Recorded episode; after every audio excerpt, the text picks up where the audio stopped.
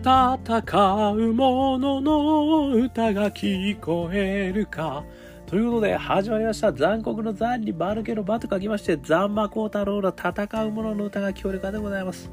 この番組はイノベーションを起こしたい人、新しい価値を作りたい人、チャレンジをしていきたい人、そんな人たちのために送る番組でございます。私、株式会社イノプロビゼーションの代表をさせていただいたり、株式会社 LTT データのオープンイノベーションエヴァンジリストをさせていただいたりしております。さて、本日はですね、2022年5月27日ということでございますけれども、今日のテーマはですね、佐藤勝明さんの世界 2.0 よりメタバースは人類史上初めてとなる争いのない新しい自然を作ることだと理解しましたというテーマでですね、お話ししてみたいというふうに思っております。この佐藤勝明さんですけれども、よく知ってる方であればよく知ってると思うんですけど、メタップスさんですかね、あれをこう作られた方で、非常にですね、もうシリアルアントレプレナーとしてですね、めっちゃ活躍されている方ですね。2017年は宇宙開発、ね、そこからやられて、そして今回はですね、このメタバース、ね、心のところの話もしているということでですね、まあ私本当に、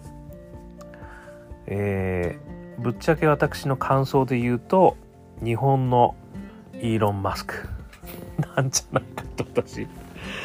勝手に思ってますね。すいません、本当に恐縮でございます。米経済誌フォーブズの30万未満のアジアを代表する30人や日本を救う起業家ベスト10に選出される。で、著書お金 2.0、 前回の著書ですかね、これ20万部を超えるということで、2018年のビジネス書で売り上げ日本一を記録したって、もうなんかもうとてつもない人なんですよね。今回本当私この世界 2.0 メタバースの歩き方と作り方という本を読ませていただいてひっくり返りました。もう本当にすげーなと、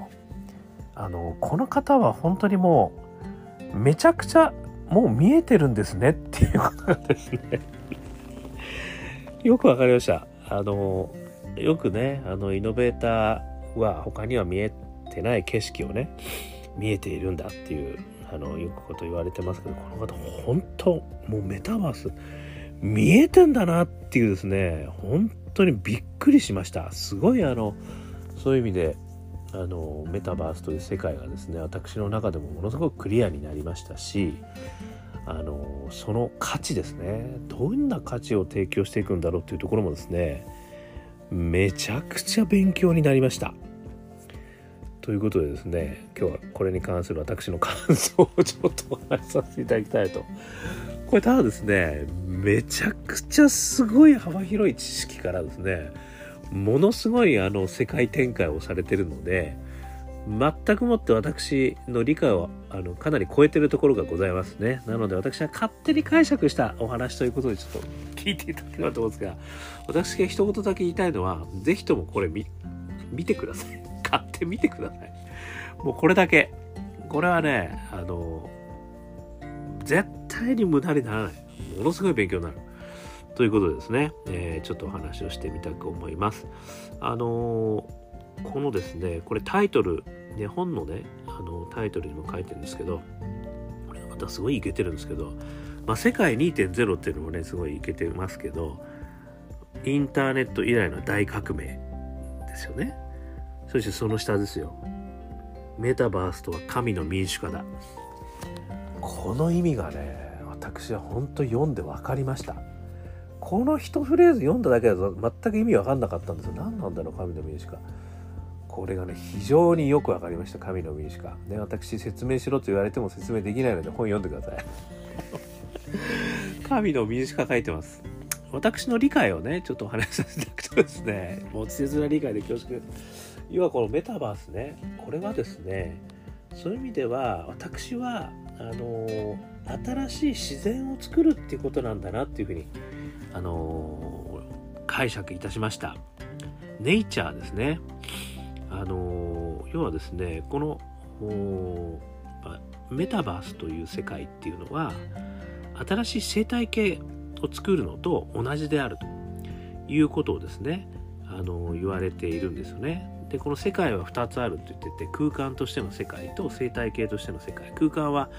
ね、皆さんご存知のところ、触れられるところですよね。でも生態系としての世界は国家とかコミュニティとか頭の中にある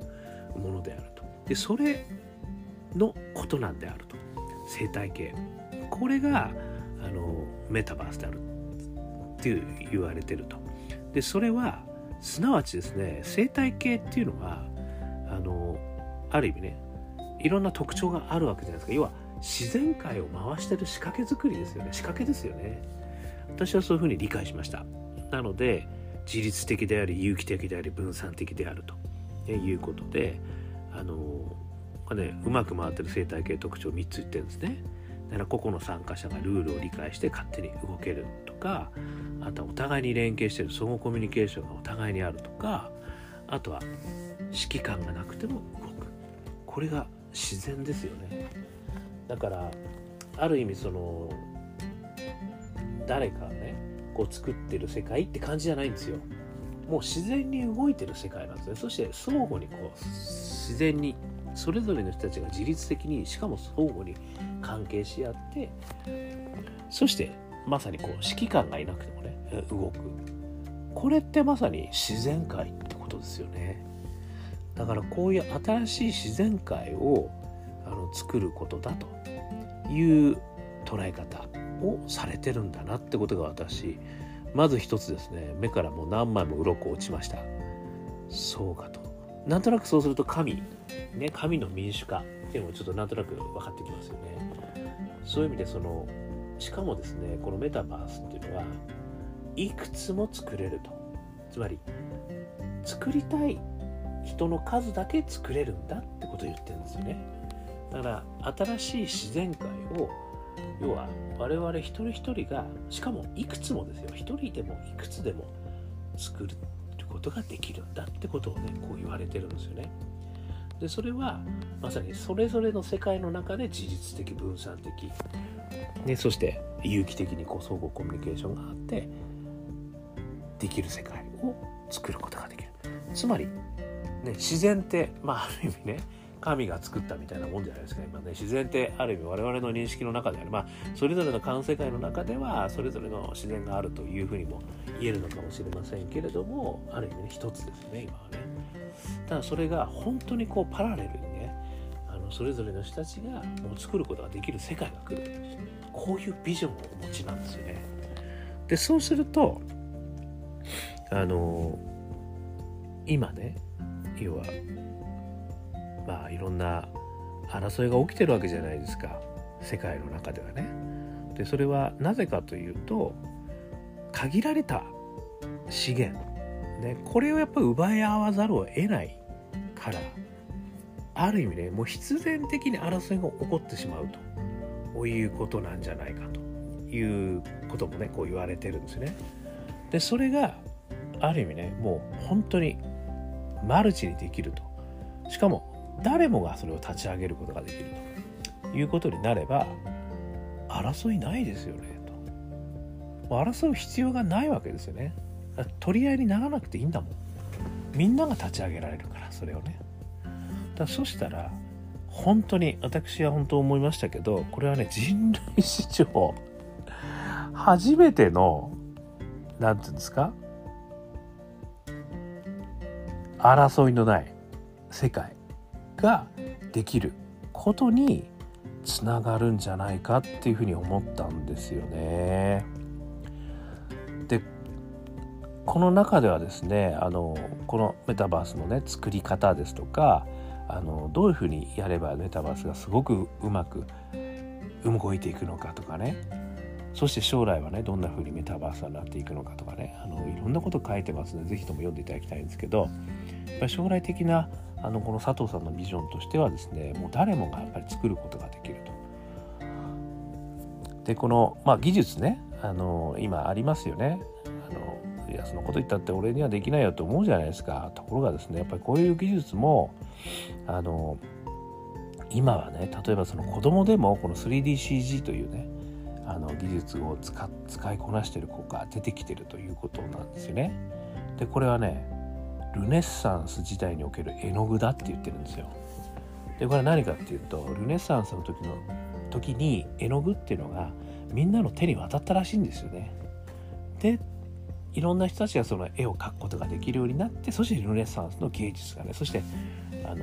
スポンサーシップみたいなね人が生まれてで出てきたということなんですけど、今の 3DCG はねこのルネサンス時代の絵の具と同じだと。でそれを使いこなせるね、要は子が今たくさん出てきてて、それがもう本当に誰もが使いこなせるようなものとして出てきてると。なのでそれがさらに発展するビジョンとしては誰もがねメタバースを空間的に作ることができる、そういうことになってくるわけですね。そしてこのデータとアルゴリズムの両輪という話もしてるんですけど、今のね自然界をねこう動かしている物理法則みたいのが、私の理解としてはこのデータとアルゴリズムになって、これが分散的で自律的でね、しかも相互作用するように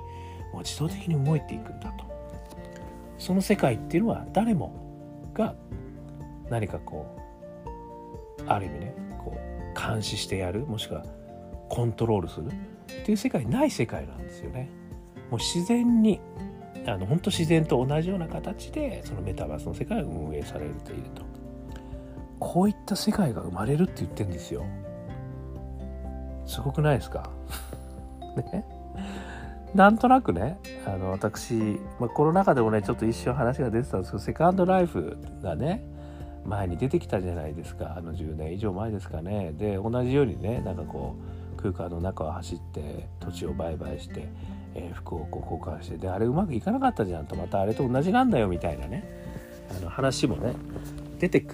きがちかなっていう気もするわけですね。もしくはなんかあとはこうゲームの世界の話でしょみたいなね、やっぱりゲームがやっぱりこうメタバースなんだよみたいなね、なんかそんな認識もね私としてはあったんですよね。ところがですね、私この本読んで本当はねメタバースって新しい自然を作ることなんだと、しかもそれが一人一人の手の内にある自然、ね、しかもその人向けの自然ですよね、自然界っていうのを作れるっていうことなんだってことにね本当衝撃を受けました。そしてですねこの中で価値がね3つあるっていうふうに言われてるんですけど、実用的価値、感情的価値、社会的価値と言われてるんですけど、佐藤さんはね価値主義が商業主義から価値主義へっていうふうに言われてるんですけど、実用的価値っていうのも OK ですよね。で次のステップとして感情的価値、これはポジティブな気持ちを生み出すものって言ってですね、で社会的価値っていうのは社会の中に役立つことって言ってるんですよ。でこういう価値がやっぱりこれからはねどんどん作られていくべきだと、これが商業主義から価値主義へっていうところなんですけど、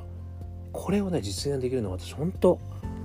もうメタバースしかないんじゃないかなっていうふうにちょっと思ったんですよね。つまり今の現実世界の中でねそういった価値をねもっと作っていこう、もちろん感情的価値、社会的価値作っていこう、SDGs なんかはねそれの典型だと思いますけども、なかなか難しいじゃないですか。難しいって言っちゃいけないのかもしれないけど、そこにチャレンジすることも大切だと思いますし、チャレンジし続けなきゃいけないというふうに思ってるんですけどね。ただやっぱりね昨今ねこういろんなね大変な事件がね世界中でやっぱり起きると、やっぱり争いがどうしても世界で起きてしまうという現実を目の当たりにするとですね、やっぱりそういった価値をねどうしても限られた資源の中でやってる限りなかなかできないんじゃないかなっていうね、そこできないって言っちゃうとダメだと思うんですけどねお前はイノベーターじゃないだからダメなんだってねもう本当に皆さんから怒られてると思いますけども、ただやっぱりそこが解決できる、要はもう無限的にねある意味土地を作ることができる、無限的に世界を作ることができるということになれば、本質的な価値にね根ざした活動ができるかもしれないなって私思ったんですよね。なので今までは実用的な価値、これはある意味ね奪い合いであったと。ただ感情的な価値はねみんなで幸せになること、そして社会的価値はみんなの役に立つことをすること、こういう世界はねメタバースだからこそね確かに土壌がねぴったり合うんじゃねえかなっていうそんな気がしたんですよね。でそこから考えるとメタバースこそですね、私ソーシャルビジネスのまさに典型例なんだなーって私は勝手に思ったってことなんですよね。なんとなくね、こうゲームで新しい土地を取り合いたい、ね、新しい建物を建て合いたい、ね、今のね土地の不動産のところをね持ってる人たちが商業的価値をねこう得たように、今のうちにメタバースにおける土地を買って、ね、商業的価値を今こそ俺が先んじてやるんだみたいな感じもね当然ありますよ、私の中にもね遅れちゃいけないみたいなね、今入らないとみたいなね、そういう意味で入らないとってことですよね。ただそこじゃないんですよこの佐藤さんが言われてる違うと、そういうこう商業的価値じゃないんだ、取り合いになるとかもうそういうことはないんだと思う、メタバースにおいては。だって自分で作れるんだもん、好きな世界を、ね、そこでまさにそういった価値では取り合いになるね、価値よりはもうみんながこう楽しくなる価値だったり、みんながこう幸せになる価値だったりこう作っていく、そういう世界をねこうメタバースは作っていくんだっていう、こう私ひしひしとそれを感じられてですね、これはもうソーシャルビジネスとしか言いようがないというふうに思いましたね。でそういうふうに考えると、もっとねなんか世界中の方々が参加したくなるんじゃないかなって気もしたんですよね。なんかそのね、ほらやっぱり商業的価値にちょっとねみんな疲れてるっていう人もたくさんいらっしゃるじゃないですか、ね、資本主義はね本当にこういいのかみたいなね、そういう話も出てきてるじゃないですか。だからその流れに考えると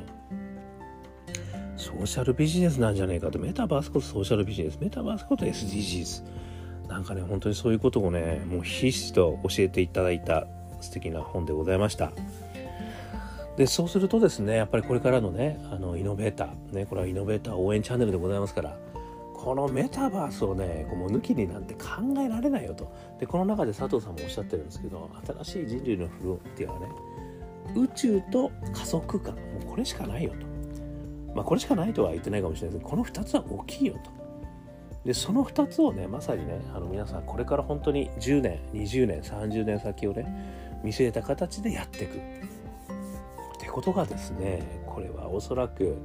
ね、次の世代を作っていくってことなんじゃねえかなと私も思いました。なので、ね、そういった方々をもちろん応援したいですし、私自身もね、そういうことをねやろうという活動をねやっぱりなんかこうちょっとやっていきたいなっていうふうにもう心から思っちゃいましたね。これは